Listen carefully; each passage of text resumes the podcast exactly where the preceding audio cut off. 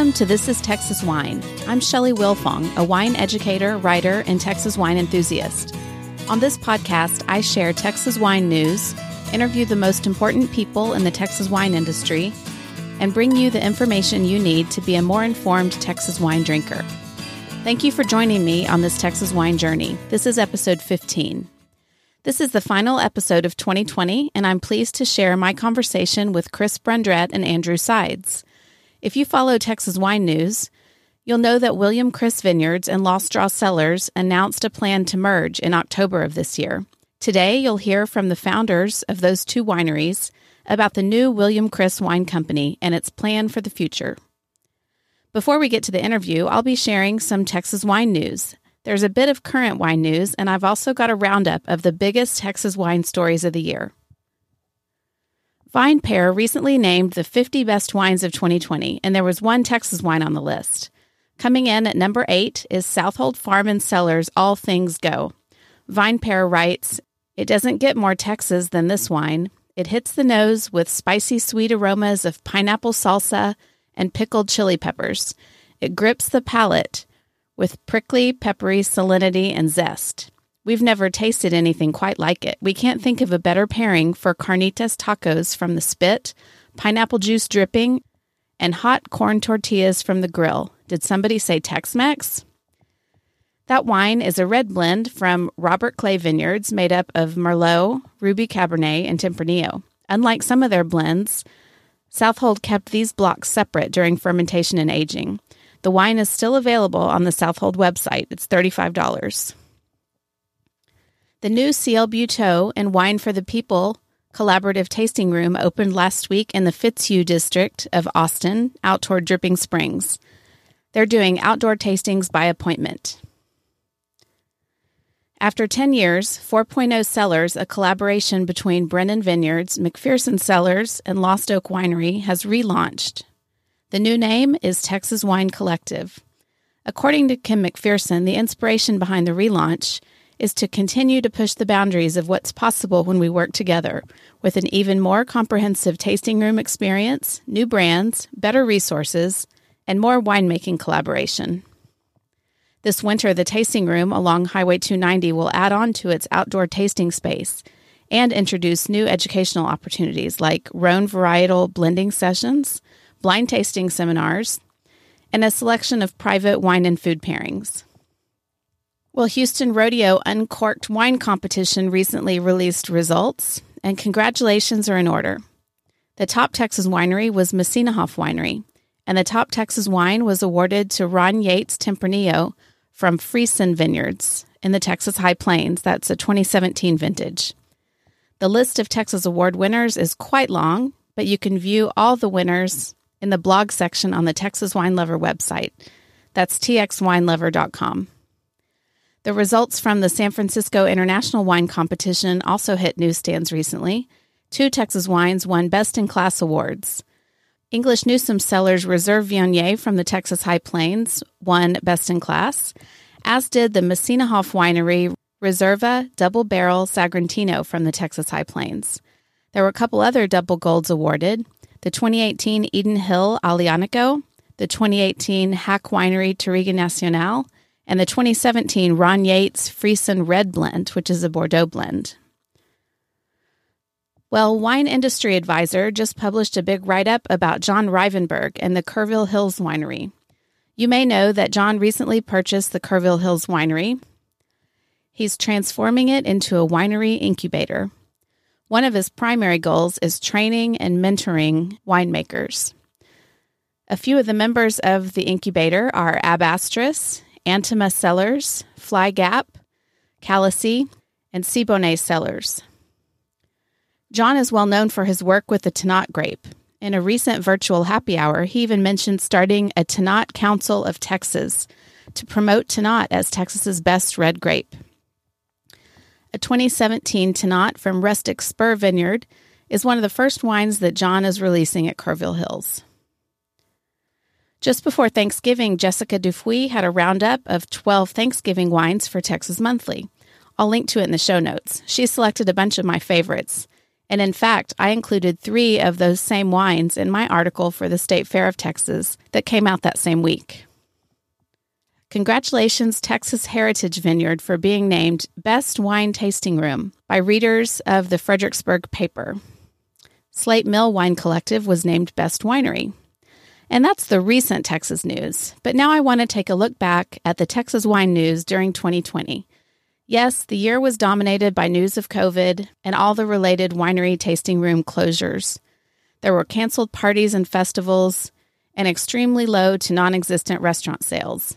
It was mostly a long, rather depressing saga that continues even now, but there were a few bright spots. These are the top 23 Texas wine stories of the year, according to me. Number 23 Texas wineries did a great job connecting with customers via virtual wine tasting events. Number 22 there was a lot more direct to consumer shipping and even curbside pickup for those lucky enough to live near their favorite wineries. Number 21, a delicious Texas wine raised money for the Southern Smoke Foundation to benefit restaurant workers that were impacted by the pandemic. William Chris Vineyards and master sommelier Craig Collins collaborated on that wine. Number 20, a political action committee, Save Texas Wineries, was formed to help impact policies that support wineries. Number 19, travel to Texas wineries, particularly those in the Texas Hill Country, was strong. A road trip within the state was as far as many people got to travel this year. 18. The 2020 vintage was extremely light in the Texas High Plains, thanks to a fall 2019 freeze. What was harvested was very good quality, but there just wasn't much of it. The 2020 vintage will be one that has a more significant focus on hill country fruit. Those vineyards were not impacted by a freeze. 17. Texas wineries were frequently in the national news. William Chris Vineyards, Ron Yates, and Pedernales Cellars were names that came up frequently in national stories about COVID. But even beyond the COVID stories, the national wine magazines and online sources like Forbes.com published more Texas wine articles than ever before. From stories on specific grape varieties to travel stories to stories on winemaking trends, there were a lot of Texas wine stories. State and local media coverage on Texas wine was strong too. D Magazine had a fall cover story on the Texas Hill Country. Austin, San Antonio, and Houston media also contributed to healthy coverage of Texas wine in 2020. Number 16, three cheers for new wines and wine brands like Messina Hof's, Bonarrigo family wines, and Wine for the Peoples, La Valentia. Reddy Vineyards introduced a new lower price line of wines for everyday drinking. Number 15, new wineries like Slate Mill Wine Collective and Calici Cellars in Fredericksburg, Carter Creek Winery in Johnson City, and Triple N Ranch Winery near Cedar Creek Lake in Northeast Texas, just to name a few. 14. New tasting rooms, like the CL Butaud Wine for the People tasting room that was already mentioned, Rancho Loma Vineyards opening in Fort Worth, a new home for West Cave Cellars in Hye, and Berkeley Hill Vineyards new tasting room in Lubbock. And how about that tasting treehouse at Sandy Road Vineyards in Johnson City?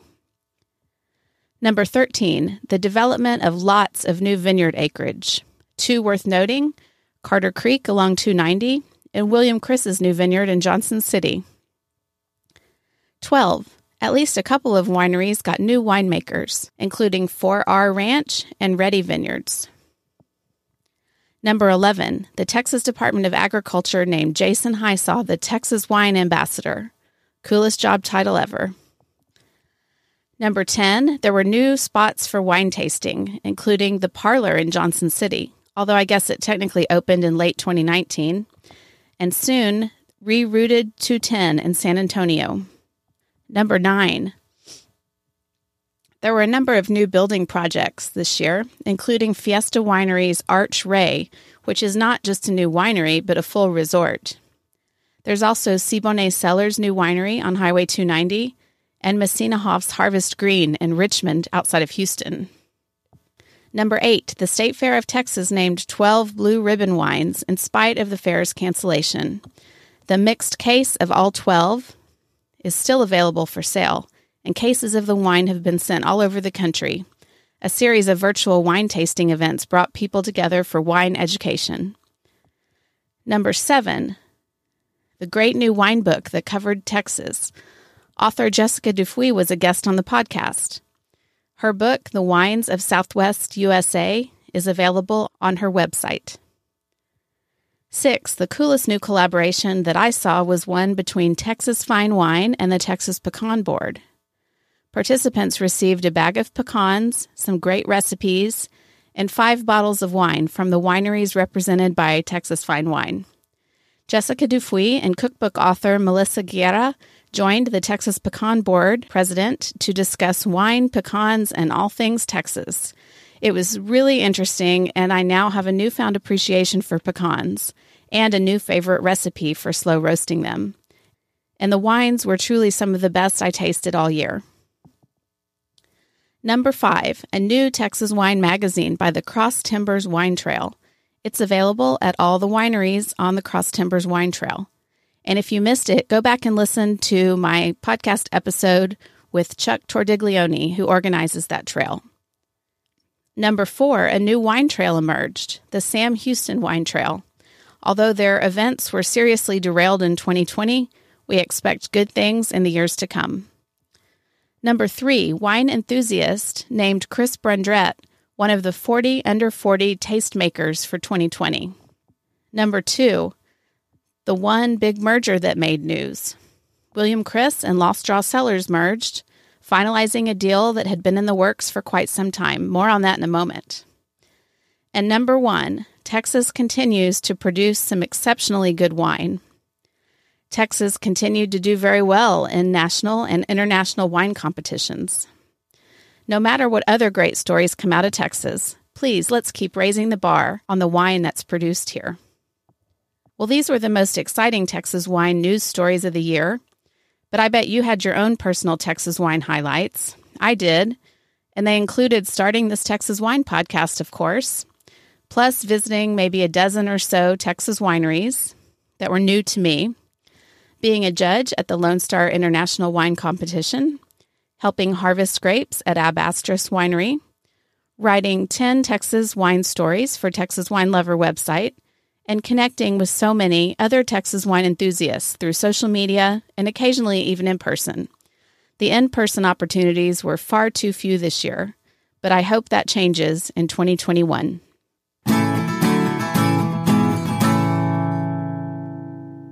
Now let's get on with the main event.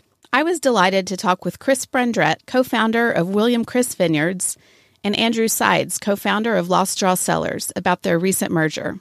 The merger was announced in late October, and the new company is called William Chris Wine Company. Chris and Andrew started officially working together on Sway Rosé, their canned wine brand that was launched in 2017. As you'll hear, this merger combines four different wine brands Lost Draw, William Chris, Sway Rosé, and the Grower Project, which is Andrew's label with winemaker Ray Wilson. The merger announcement made it clear that both tasting rooms are staying open and the wine clubs will remain separate, at least for now. Now, here's my interview with Chris and Andrew. I'm excited to have you both here today to talk about the most exciting news in Texas wine that's happened recently. And I understand that it was groundbreaking for Texas. I understand there's never been a merger of this sort. But back in mid October, you guys announced the merger of William Chris Vineyards and Lost Draw Cellars. So, first of all, congratulations. Thank you so much. Yeah, I appreciate it. I should have known that you guys were sharing secrets because when I was at Lost Draw Cellars back in the summer, the person who poured for me was Catherine Brundrett's stepfather. so I thought that was um, a fun. Maybe you sent him over as on a mission, Chris. But you've talked some about the ways that your company will work together to help employees and i'll get into some of those in a little bit just the more business side of things the 401k health insurance and so forth. But how will the two companies be merged into one in ways that consumers can see? Um, well the, the, the, short answer is not very many um, with the exception of um, like added vineyards and just greater greater resources. Um, you know ultimately lost Draw cellars was cru- cruising along, living its best life. William Chris Vineyards was cruising along, living its best life. Like we were, both companies were were were really successful, and obviously one of the, hopefully one of the greatest tests of of tests of our generation, uh, going through COVID. Um, and of course, we're not done with it yet, but um, both companies really just navigated incredibly well um, through through um, what I hope is the the the greatest part of Corona. We'll we'll see what that ends up being. Um, but bringing these companies together from a consumer side, um, you're really not going to see a whole lot of changes. Um, winemaking teams are staying the same. In fact, they're wine, they're they're actually getting more resources available to them um, to, to each each production team. Well, I say each production team. We're now one production team, but individual winemakers are staying the same.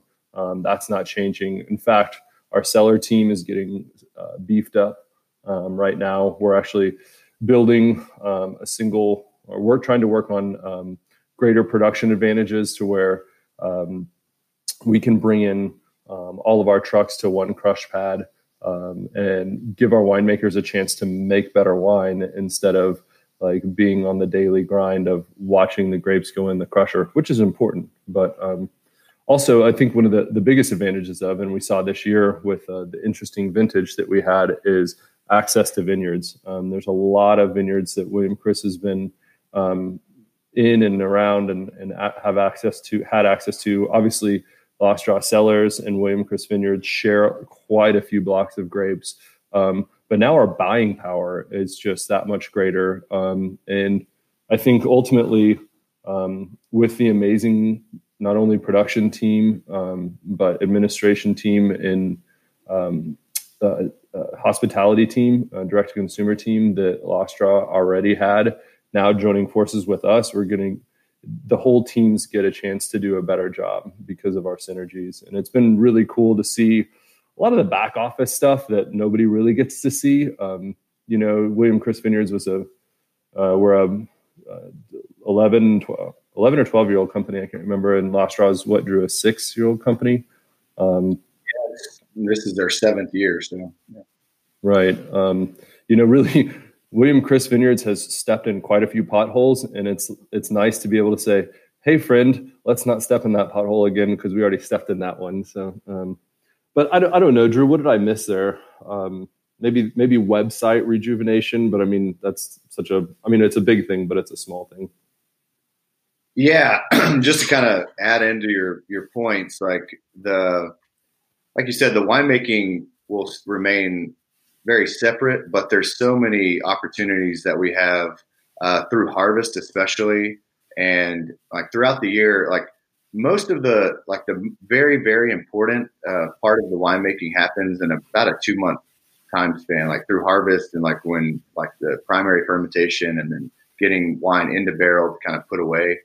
Um, and right now, I mean, obviously that is a, a time where we were already doing a lot of shared trucking and things like that, but it, it's made it so much easier to actually like not have to worry about dividing like these certain aspects of like the billing and the you know just different employees uh, just provides for opportunities for growth within our companies, which is something that Chris and I both were really excited about. Areas where we can totally like focus on making better wine instead of having to you know worry about too much of the other. And it's also given a great opportunity for all of our team and the fact that like the company now has over 80 industry and it's it's great when we have um, you know different personnel that'll come in, they'll get trained, and they go off and they you know make a career move, and they're able to work within the industry with another company, a younger company. But there's a lot of times like when we develop and train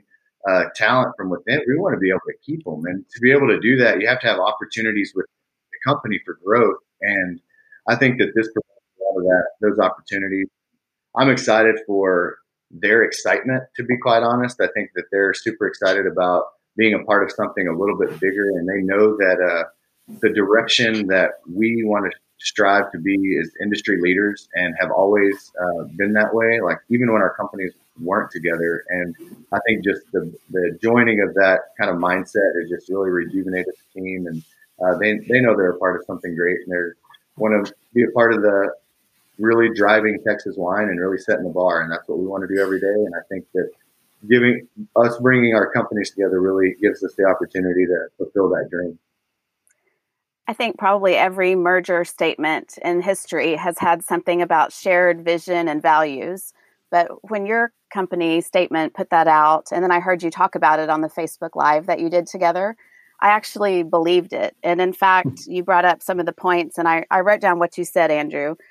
You said one of the biggest things that you and I, you're talking to Chris, one of the biggest things that you and I have always talked about is how to make a better place for people to work it's been a passion of ours for a really long time. And it's exciting that the more people you can put together and the larger the company gets, you create more opportunities for people. This made so much sense. It's exciting to see people flourish in their environment. It's really cool to see people be nurtured and developed into great leaders within the whole industry. I, I believe that you feel that deeply. And I wonder, in addition to being able to offer them benefits and things like that that are certainly important, you also talk about creating a fun work environment. So I wonder, mm-hmm. can you talk about what that means at the new William Chris Wine mm-hmm. Company? Well, some yeah. of it some of it I can talk about and some of it I can't talk about. no, no. Andrew, go ahead. Go ahead. I'll finish up. No, I mean, I, I think that's the biggest thing. Like, and, and Chris and I and I have had this conversation over the last six weeks. Mm-hmm. Like the last you know, eight months. I mean, and it truly has been about eight months since the pandemic kind of really hit us back in early March.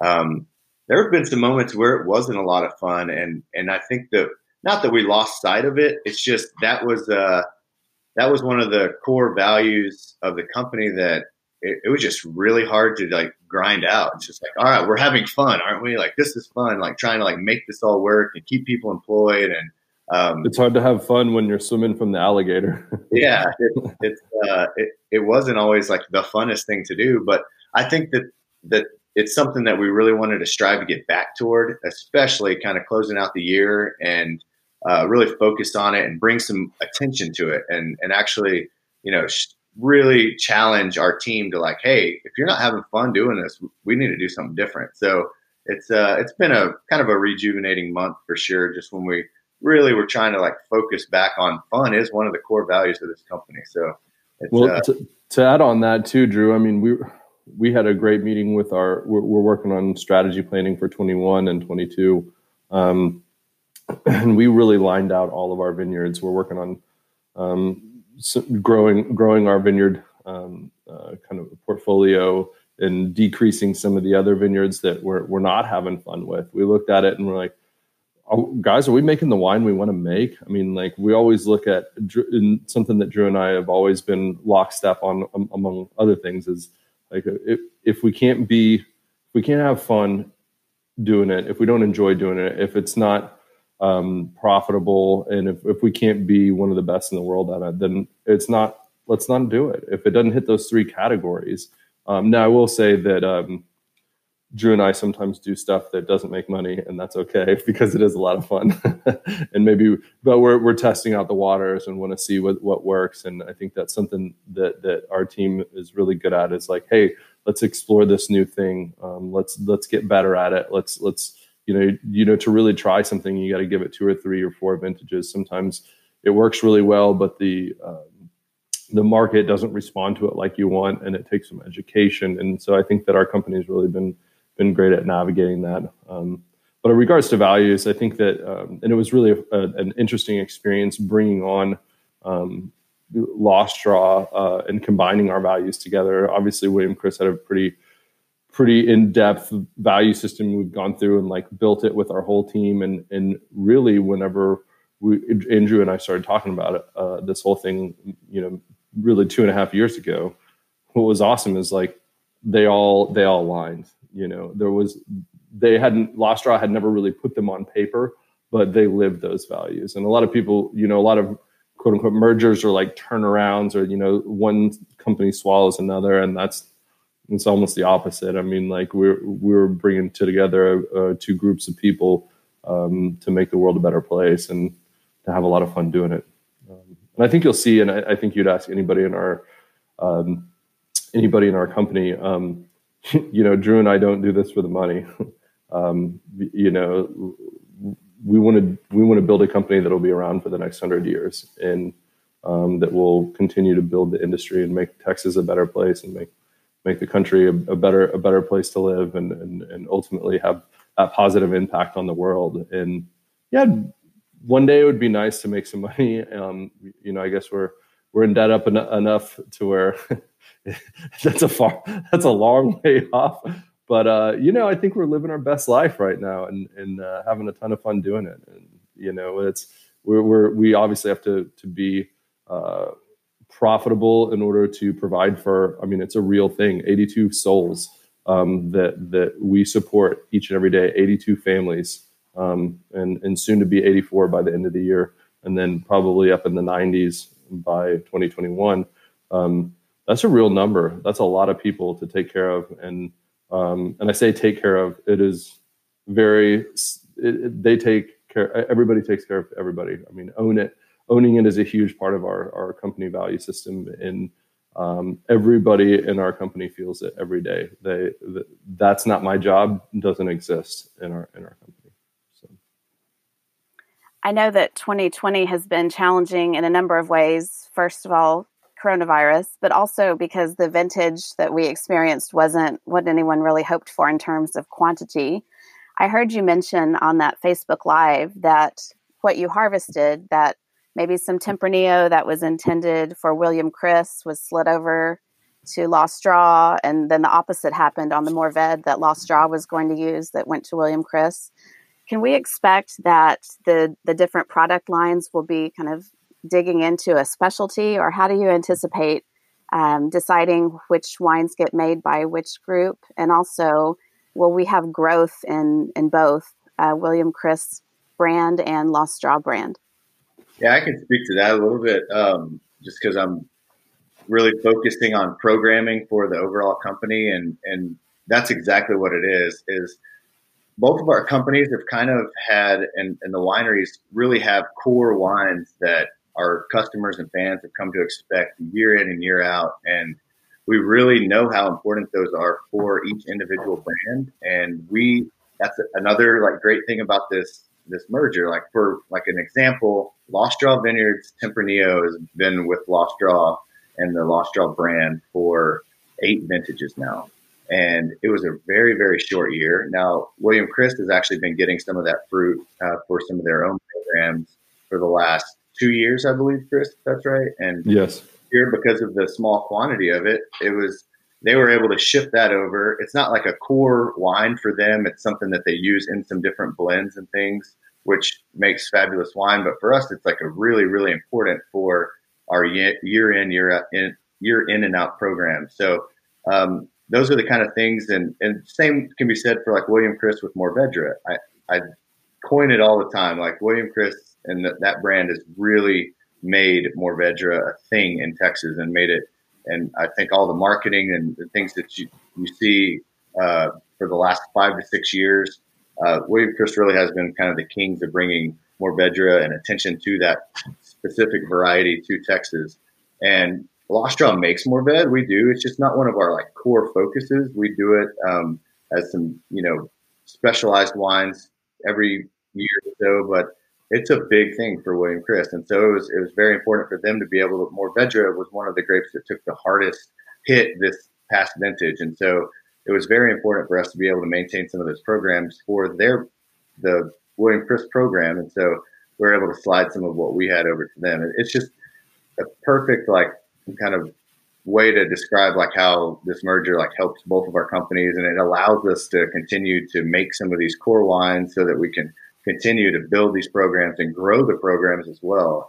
Uh, the Lost Draw Vineyards Tempranillo started out as a 120 case lot for us, and now we you know make close to 500 cases of it. So it's just a, an example of how that growth like really um, can be helped out when you can share these different you know product lines. Well, if you look at to the the evolution, I mean, m- merger or no merger, um, I think both companies were at a point where like we're trying to get better every year. And from a William Chris Vineyard standpoint, um, help me out, Drew, 90 SKUs, 80, 89 SKUs, something like that last year. It's too many SKUs, uh, but we are. Yeah, it is. I mean, I mean, like, it's how can we be great at that? And so, as a company in Lost Draw, while they weren't up in that number, but they're also feeling the same thing. We're like, on that same pathway, and and we recognized really early. It's like we can't make it. It's really really challenging for us to make world class wine if we're trying to make 95 world class wines, and so it's really that's a point that we've made and a point of emphasis we've made in the last years. We have to shrink the number of different wines that we do and just to focus on making, you know, 25 or 30 like absolutely fabulous world class wines every single year. A great example of that is our Texas High Plains Mourvedre. Um, you know, we looked at that. Um, it, this happened in 2017, 2018 you know, so many folks, we were making nine different single vineyard Mourvedres, and so many folks would come up and be like, your Mourvedre is my favorite. And I'm like, oh my gosh, thank you so much. Like, mine too. Like, what's your favorite vineyard? And they're like, the black label one, you know, like, and, and then you like, you know, we launched in this like vineyard campaign of like really teaching people about growers and connecting and, and people ultimately want to hear stories about growers, but like, Drew and I will sit.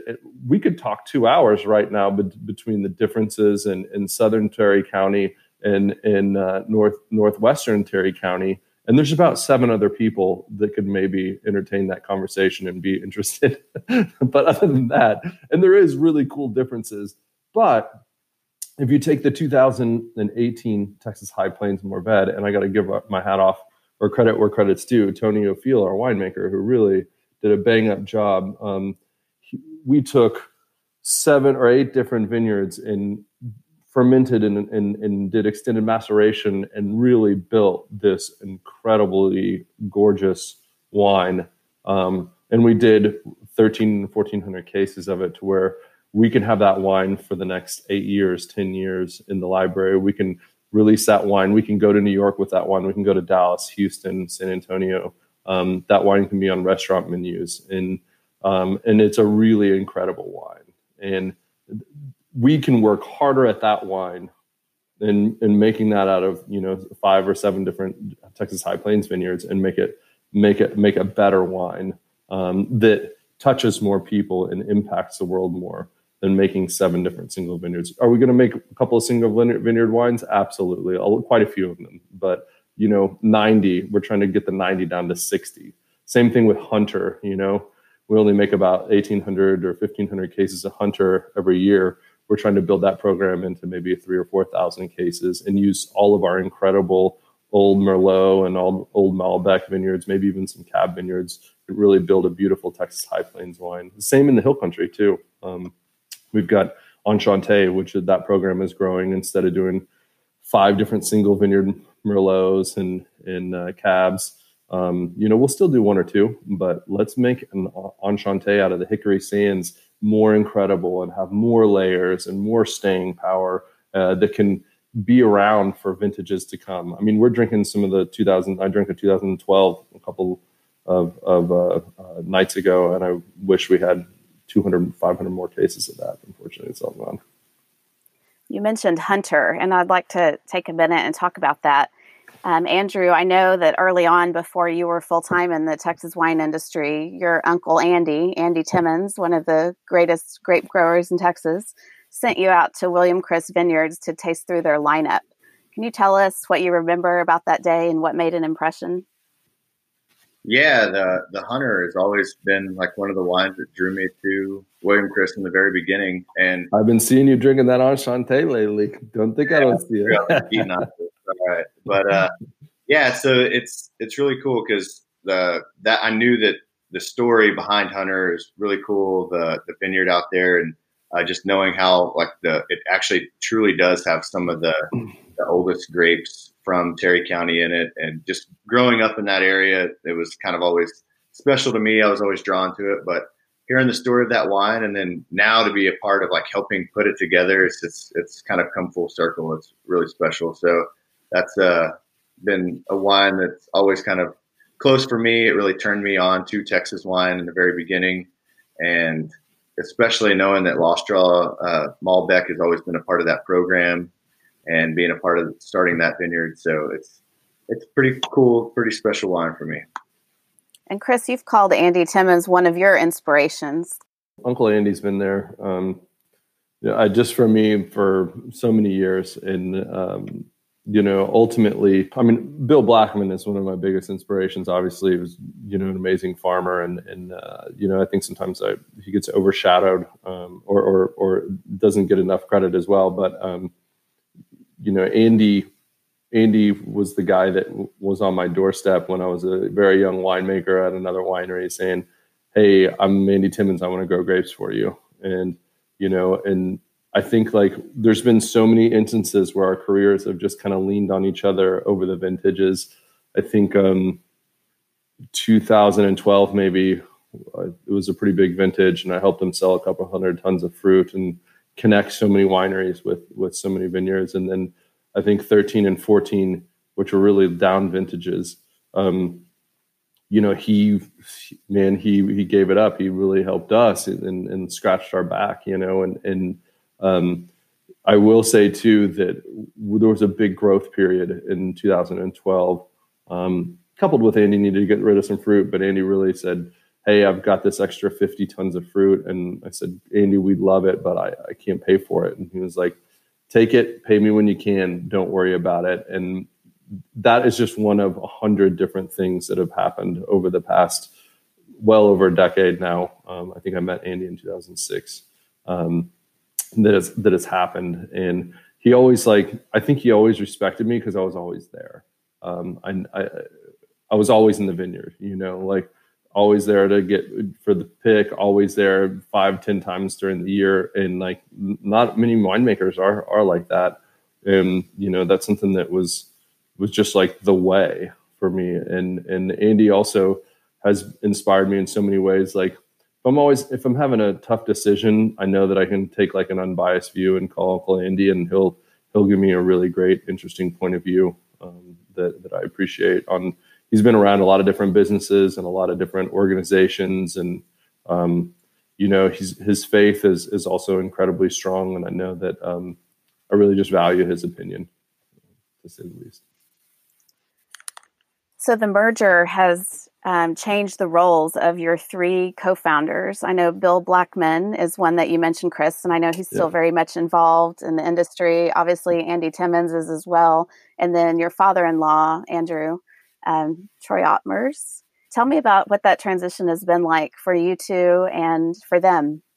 Um, it's been it's been and, and I will say it's been a transition for Andrew and I too. Um, yeah in, in, a, in a significant one that one that we're you know we're i don't want to say we're out of the weeds but we're I, we, we've covered some ground because it's been um, i don't even say difficult just different in um, i'll give you an example it, you know troy was out to dinner with us two or three months ago and troy's like chris something i need to do you know is, is, is can i can i continue to work here and i was like Troy, absolutely. Yeah. And he's like, well, I've never had to ask for a job in 38 years. And it's like, well, Troy, like, you're like, you're to, you can be here as long as you want and for the next 20 years. We're expecting that, you know? Um, you know, and B- Bill has, and Troy, Troy is like, he eats, sleeps, and breathes that place. I mean, we're talking about he does it. How long has he been doing coffee there? uh, Andrew? Uh, his, uh, his granddad started the little coffee group here probably 40 years ago, and it still like meets every single morning. They're not right now because of the pandemic, but um, they've they've kind of had a continuous coffee club, and you can learn a lot at the at the coffee club. a lot about the town. Well, and, and, and Bill's transition too, just um, you know him sliding off the executive team, um, you know, which we we never had an executive team until about two years ago, so it's not like it's like uh, you know crazy dynamic group. But um, you know, and he's fo- focusing on vineyards. And I tell you what, he's I mean, we're we're picking up vineyards left and right. I mean, we're farming a lot more uh, this year and next year. Uh, we've got a lot of big stuff on the horizon. Um, we've got the Johnson City property building out too. I mean, there's a lot of a lot of moving and shaking, and Bill's got a lot on his shoulders right now. And um, you know, he, it's it's not that he doesn't care; like he's very passionate. But you know, we have hour and a half long conversations about culture and um, HR related activities that are coming up, and and and and Bill's just like, "Can I go yet?" you know, he, he doesn't want to, and and he he is he's very passionate about it, but like that that's not his that's not his strength. And if if this company is going to be the best it can be for all of its 82 souls, we've got to all play to each other's strengths, um, and then develop uh, and work around our weaknesses. Um, but Andrew and I know have changed roles. I mean, Andrew's uh, uh, not on the the direct consumer front as much. Um, you know that he's transitioned that to our COO Anthony, um, and I'm I'm stepping away from the cellar a, a bit more um, and and doing kind of grand scale production stuff, but uh, and also blending with with Tony that hasn't changed. Um, but uh, Andrew's directing all of our kind of traffic as far as glass purchases and uh, corks and just the movement, like to to move 800 tons of fruit from how many different blocks this year, um, which which has yeah, been a 54 vineyards. I think this. Yeah, it just it takes a lot of logistics. Of course, I'm still there helping, but um, to have the that kind of block of work that's now been transferred to to Andrew um, has really really helped out. And I, I like man, he is. We've all got to let go of some pieces and and and then all pick up some pieces. And it's been a it's been a really good transition. Um, but you know, we we've all had to communicate our way through it. Andrew, what do you what do you think? Yeah, it's been great. I, I think you know, obviously, there's always going to be challenges with everyone kind of like figuring out exactly what we're going to have to do. But it, it's something that probably needed to happen um, within both companies and the structure of both companies. Just I know that there was several people on the William Chris team that had probably more assigned to them than they really needed, and uh, the same can be said for our team as well. And just being able to give focus to fewer things just makes everyone better, and it makes us more efficient, and it makes us happier to go to work and to focus on those few things. And um, I, I don't know, across the board. And, and speaking about Andy and Troy, um, Troy's, I, I, don't know that Troy has not been here. I mean, he's actually quarantining right now because of a COVID exposure. But other than the 14 days that he's been doing that, I think he's been here every single day since this happened. And he'll probably be here every single day until he's, you know, can't get out of bed any anymore. But um, and then Andy, Andy is excited about this as well because I, I think for Andy, his true passion is trying to be like the best farmer of Texas grapes in our industry. And this has given him so much more time to focus on that. And in the last two years, he even expressed, you know, the need to be in the vineyard more, to be walking through blocks more, just to be on top of uh, everything going on. And he's he's farming more acres now. He's managing more blocks, and he's doing it for us, for our team. And he'll always be a big part of that. And he'll always be a big part of our story. And we'll continue to, you know, work with him for about fifty percent of the grapes that come from the High Plains come from a block that Andy farms. So that's uh, for us for all, all of the combined company programs. It, it should also be noted too that um, this whole merger, there's no way in hell that it could have come together without uh, Andy Timmons, Troy Ottmers, and Bill Blackman. Their willingness to and, and desire to make this work, and and I know it's be, they love us and they want us uh, to continue growing the industry, but they did it for the people. I mean, 80, 82 families. I mean, that's a that's a huge part of this, and um, I don't know. It's incredibly touching to me that their willingness to to make this work. I mean, it's kind of it's not like going to your dad, but like in a weird way, it's like going to your. I mean, it's like going to your uncle or your like going to your best friend who's also your mentor, and you know, and like you're going up and saying like, "Hey, I want to do this. Are you mad, or is this something that we, sh- we shouldn't be doing?" And then they're like, kind of smile and take you to the wing and like let's let's talk about it. Let's make it happen. And it, it just I don't know. I think I know Drew's in the same boat or a similar boat, but it's just so beautiful to to to because they want they want the people of our companies or our company to be better, to have more resources than what we had when we started. I wonder if this is true. I read that when the two of you decided to start Sway Rose, that Bill Blackman is like, "That's all you, Chris. I don't really want to get into canned wine." well, that was kind of a reason that we started in in the canned wine because we we wanted to do a brand together, but we also didn't want to compete. Um, Drew and I felt very strongly about that, and we also pitched it. I mean, I pitched it to to Bill, and I was like, "Hey, do you want to you want to jump in this?" And he was like, Mm-mm, "Nope, like not even a little bit."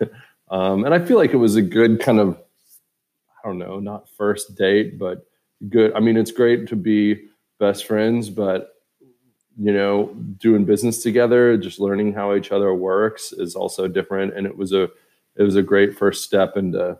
Um, so look at look at Drew's face right now. You see how he looks. Right, that that smile is barely cracked. That's how he looks all the time. he's never, even when he's incredibly happy, straight faced. And so, like, it's good to know that you know going in that uh, like, hey, is Drew Drew pissed? Nope, that's just how he looks, you know. just his face. and he really is. We are both incredibly happy people, and I think Andrew is, is happy all the time, and uh, and he's a deep thinker. But you know, doing Sway together really helped us. Uh, you probably found out how scatterbrained I am and how like all over the place sometimes I am. Yeah, I knew what I was getting into. Yeah, it was it was a good. That's a good way to put put it as like a good first date. Figure out. It's so important to just learn how.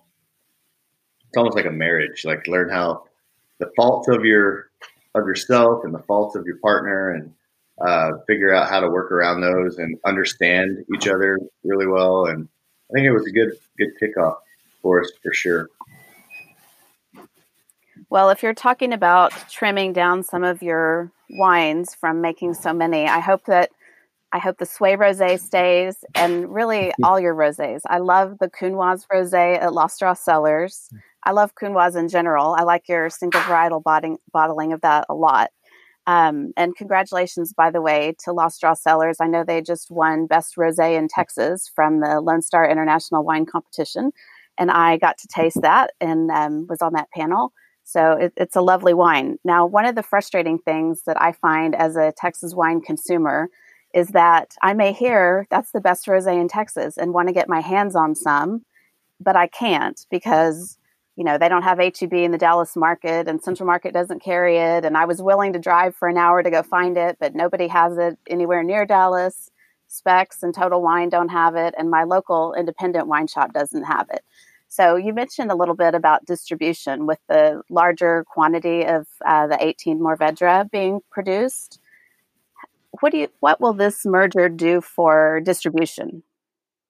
I think wholesale in general has actually seen the biggest boost because of this. We actually have a full wholesale team now, and prior to that, like each one of our our brands, were basically just relying on one person to try to manage a wholesaler, like direct distribution, like all of it. And now we have a, a team that's actually out representing all the brands that are in the portfolio, which has been huge for growth. Like we've already seen it in the last quarter. We've increased numbers in a pandemic just because of our wholesale team. So it's been pretty pretty remarkable to see how the focus uh, there again, having you know being able to have certain people that are just focused on growing that distribution aspect of all of our brands has been you know monumental for the success and, and making it available. That was I was going to say, Chris and I would, we have a lot of arguments around wholesale, but both of, us, of us realize that there's such a need in our industry, in the Texas wine industry, to have good Texas wines available in wholesale and in retail. And that were grown in Texas. Yeah, that are actually grown in Texas, that are actually 100% Texas wine. And it's it's a big thing and a big jump for like that I feel like our industry needs to make. And it's going to take some sacrifice. Like it really does take sacrificing time and energy on. We've kind of got the direct consumer thing figured out. I mean, for what you can have, you know, it's always changing, but um, we are. We're putting a lot of focus in trying to get make more Texas wines that are actually grown in Texas available on the shelves of people's supermarkets, so they can go and grab them and pick them up and not have to, you know, relying on rely on a trip down to the hill country to to pick up their favorite wine. We, we also got to, we're pretty sensitive um, and have a lot of talks about. Um, we have so many amazing fans in in both brands um, and huge supporters, and they love the single vineyard wines and they love Hunter and the, and and all, almost all these wines are never going to be available or ne- never even in a meaningful way in wholesale. Um, just because we don't make enough. I mean, the, the old vineyards, like the and in like, there's just no reason to. Um, and so we've got other brands like Skeleton Key um, and Grower Project um, and you, you, know you know Texas High Plains Mourvedre that do have that opportunity to grow. Um, and so it, part of us doing our job right is is being able to identify what what does have the potential to grow. Um, but another thing that I think that that is very relevant is um, our four brands now have. Uh, when I say four brands, you know, Skeleton Key, Grower Project, William Chris, um, and Lost Draw Cellars. You know, you know, there's a team of three people, three and a half people really in our marketing department that all they do every day, that's not true.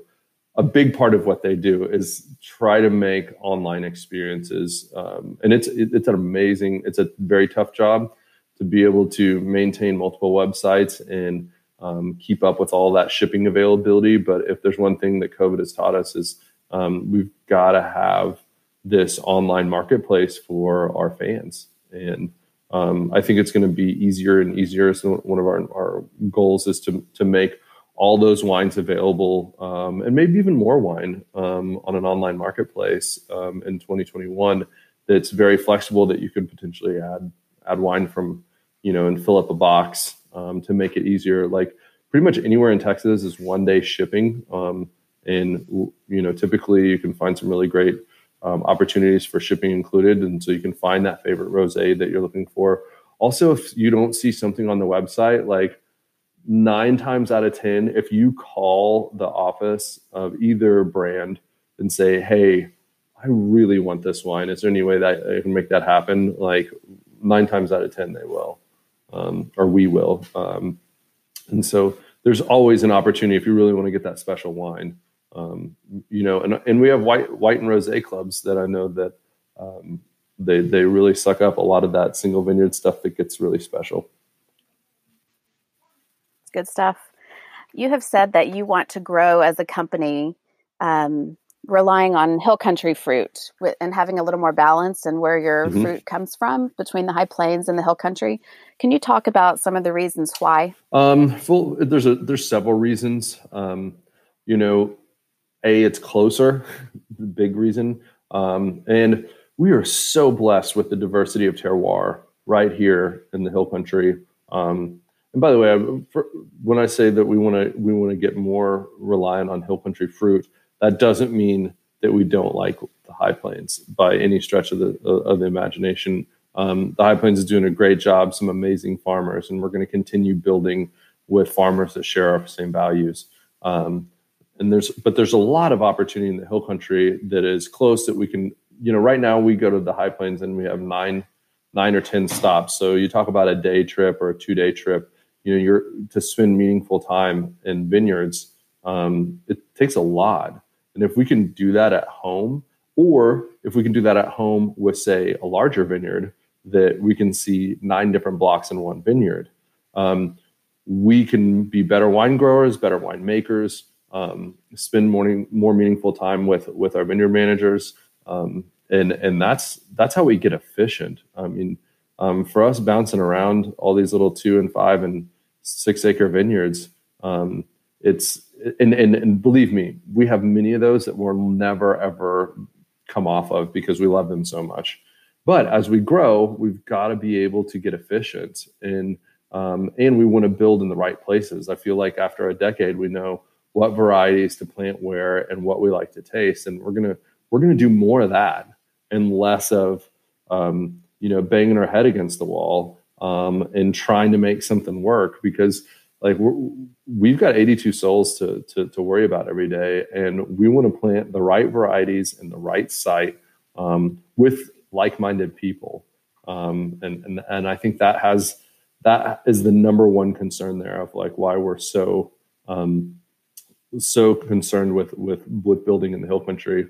You know, also I don't know what's going to happen with dicamba drift in the high plains as well. Um, you know, we've we I didn't walk into a vineyard in the high plains in 2020 with that didn't have dicamba drift, and um, you know that it truthfully scares the shit out of me. And I don't I don't I don't uh, I think there's more some vineyards that are a little bit safer than others, um, but if long term dicamba use does not stop or uh, change in some way, I'm definitely afraid of what's going to happen um, to, to High Plains wine growers. That's an interesting topic that we could spend a lot of time on, but um, yeah, that's a can of worms right there. Yeah, well, what what are you trying to do as a company, or is there anything that you can do um, to try to get on top of that issue? I know there was a setback recently um, with some news about how dicamba could be used in the future. But is there are there legislative steps that you can take? And then we'll talk about the other big legislation that's coming up next year. Um, I think ultimately it just comes down to supporting our growers, um, making sure that as a winery um, we 100% support their efforts. Um, obviously, too, we farm in the High Plains as well, so um, we've got a very vested interest in, in you know being um, half or, or, more of our fruit. It's very important that we support their efforts and then also know that let them know that, that they know that they can count on us, that if uh, we can be the, the gorilla to, to uh, go after some of these companies. Um, and, you know, I, I don't know that how it's all going to play out, but I think ultimately just know that we will support them through a lot um, in, in through the tough times. Um, just like you know, we did a lot of that. Uh, the proofs in the pudding, a lot of that in 2020 is going out and supporting our growers in numerous different ways by buying fruit, by saying, "Hey, we're going to pay you a little extra for this fruit." Um, you know, thank you for farming it. Like we only made a ton and a half acre, um, but we're gonna, we want it. We want to buy it. We want to give you guys money. Like, um, let's let's make it. We actually pulled some really nice fruit this year. Uh, there just wasn't a lot of it out of the high plains, but it should be noted the hill country had one of the best vintages of my career. Um, and we pulled quite a bit of fruit from the hill country this year. Good stuff. So I mentioned that in January, the Texas state legislature is going to reconvene.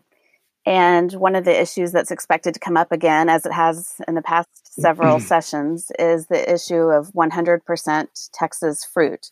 And for folks listening who might not be so familiar with that, the current federal guideline is only 75% of the fruit in the given bottle of wine labeled Texas has to be from Texas. So there could be 25% fruit from Washington, California, etc. Um, and Chile. Chile, yeah, out of out of country. So what I would like to know from you is does the merger give you additional um, sway over um, trying to get 100% Texas labeling passed um, or do you have a different strategy this year? What are you anticipating? Um, you know, first and foremost, I, I don't know how much legislation. It's going to be a totally awkward and uh, interesting, tumultuous year. I'm sure of legislation. I don't know how much stuff is is is going to get passed, um, and and ultimately we'll we'll see um, how many how hard a few big wineries really want to fight against against truth and labeling. And um, I know that we're going to be around for a long time, and we're going to continue to um, uh, f- fight for truth and labeling um, in order for our industry to grow. Um, you know, but ultimately, I think that the consumer, um, you know, that the, they'll they'll really help sway this battle um, because the, the consumer, if like it comes down to do cons- consumers care uh, if there's 25% Chilean or California juice in their wine and somebody's calling it Texas. Now, this if this legislation passed, wineries could still put 25, 50, 75% wine uh, from out of state. They don't even and know that they don't even have to make the wine, right? They could just bring it in in a tanker truck and blend it in. Um, and and and just bottle put it in a bottle and put a longhorn on it you know um, they don't even have to tell you um, But if this legislation passed, they could still do that. The only thing that that, that changes is like you couldn't use the word T E X A S. That's it. So they could still use the same label, same branding, all that other stuff. Um, and and so this would just put us up in the ranks like Oregon, Washington, California have all passed laws. New York um, to to change uh, this, and we actually have a state law right now that says it's 75%, and we just changed that to 100%. Um, but ultimately, it's the consumer. Does the consumer care? Do they want to know? Do they want the right now? There's no way of knowing if there's 25% or 5% or 10%. Um, and that ultimately hurts the industry, uh, in my opinion. And I think we're better than that. And, and there's there's good people on all sides of this issue. So I don't want to I don't want to say that somebody's bad for the way they think. Um, you know, but we we've seen how California, Oregon, Washington have grown their their uh, industry with having truth in labeling. We want to compete with everybody in the world um, on a shelf. And when you look at 96% of the wine, if you go to uh, a wine shelf, a, a wine uh, uh bar or HEB, you look at all these different countries, all these different states. Almost every bottle on that shelf has origin of authenticity behind it, protecting where that wine is from. And I mean, we're Texans. We should we should be proud of where our wine comes from, and we should protect that. And right now, Texas is not protected. And um, you know, I think that ultimately that's a that's near and dear to Andrew and I's heart. And um, you, you know, does it stop us from making great wine? Absolutely not. Does it stop us from building our company? Absolutely not. Um, you, you, know, we're going to keep on growing it, but I think ultimately, if Texas wants to play on a worldwide scale, there's a lot of fruit out there that didn't get bought this year, even on a low year year. Well, we seem to have lost Andrew, but we're closing down on our time anyway. So I will um, just say thank you so much for all of your insights, and I'm excited for the future of the William Chris Wine Company. I know Thank that you. you. were WCV strong during the pandemic, and you have a few other hashtags that you use. Is there a new hashtag for your combined companies? Uh, you know, we we uh, we had a really fun time. We, a, we threw a big party um, the night that everything came together, and we built a big teepee in the back, um, and everybody got to dip their hands and paint and help paint the teepee. And I don't know who did it, but somebody wrote "One Tribe, One Vibe," and uh, uh, I don't know that that may that may stick. Um, but for all of you guys listening out there, you can um, you can follow um, you know Lost Draw Cellars um, William Chris Vineyards. Um, yes, we can wine all on Instagram. Um, Drew is Mr uh, underscored Drew Baby. I'm at IGHYETX. Um, and, and we definitely love to see you out on, on the gram or on the Facebook world. We have lots of funny, funny things that go on, uh, go on there uh, for sure. Um, and you can also follow, follow Real Texas Wine. Um, that's a 100% Texas grown wine. Um, that's the kind of moniker we've we've we've coined to uh, and trademarked um, to to to resonate with 100% Texas wine. Um, for all you guys listening out there too, um, please ask if it's important to you. If you don't care, if you don't give a shit, that's no big deal. I understand. Um, no, no harm, no foul. But if you do care about where your wine comes from, make sure when you're buying Texas wine, just ask. Say, hey, is this 100% Texas grown? Um, and and and you know, hopefully they'll tell you the truth, but there's there's really no way of knowing. Um, but it, it's important to us growers out there and our farmers um, and and our wineries that work so hard.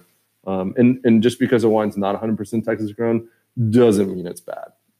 Just FYI, I, I, I, you know, you can have great wines from all over the all over the world, blended wines, all that good stuff. So.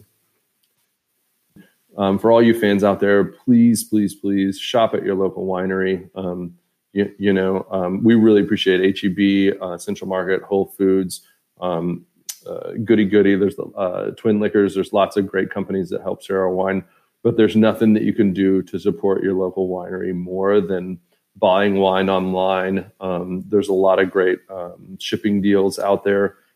so please, for all your fans out there, check us out online um, at all our websites. Um, but please also, if, if you get to a restaurant, please please look for us or ask for us. Um, if you don't see us in your store, please please ask for us because um, you know all our brands are distributed uh, statewide. Um, and we definitely definitely have wine that we can we can share with your local restaurant or your local retailer. I had such a great time talking with Chris and Andrew. They're both so forthcoming and earnest, and I really believe in the vision that they have for Texas wine. They make consistently great wines, and I'm proud to be a wine club member at William Chris and at Lost Draw. One tribe, one vibe, y'all.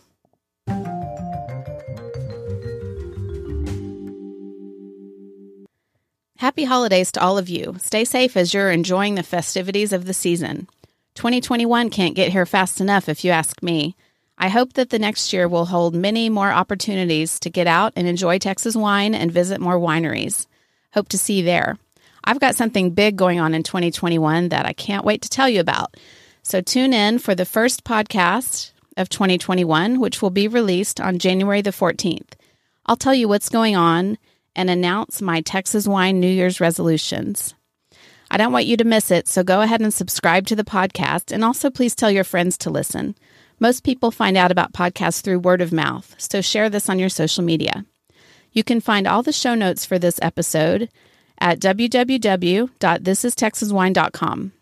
And there are links to everything that I talked about. While you're there, sign up for my newsletter and subscribe to my occasional email newsletter. Did you know that it's possible to buy me a glass of Texas wine or two? Details are on my website. Click the Support the Podcast tab. Again, that website, www.thisistexaswine.com. Please email me with any feedback or questions. I always love to hear feedback from listeners. My email is texaswinepod at gmail.com. Follow the podcast on Twitter, Instagram, and Facebook. My handle is at Texas Wine Pod. Texas Wine Lover will be 10 years old next year, and it's still the best place to visit whenever you have a question about a Texas winery or a Texas vineyard. Find it at txwinelover.com. Thanks, Jeff Cope, for helping promote this podcast. Join the Texas Wine Lover Facebook group, too. Thanks to all of you for listening to this episode of This is Texas Wine. Happy holidays. Cheers, y'all.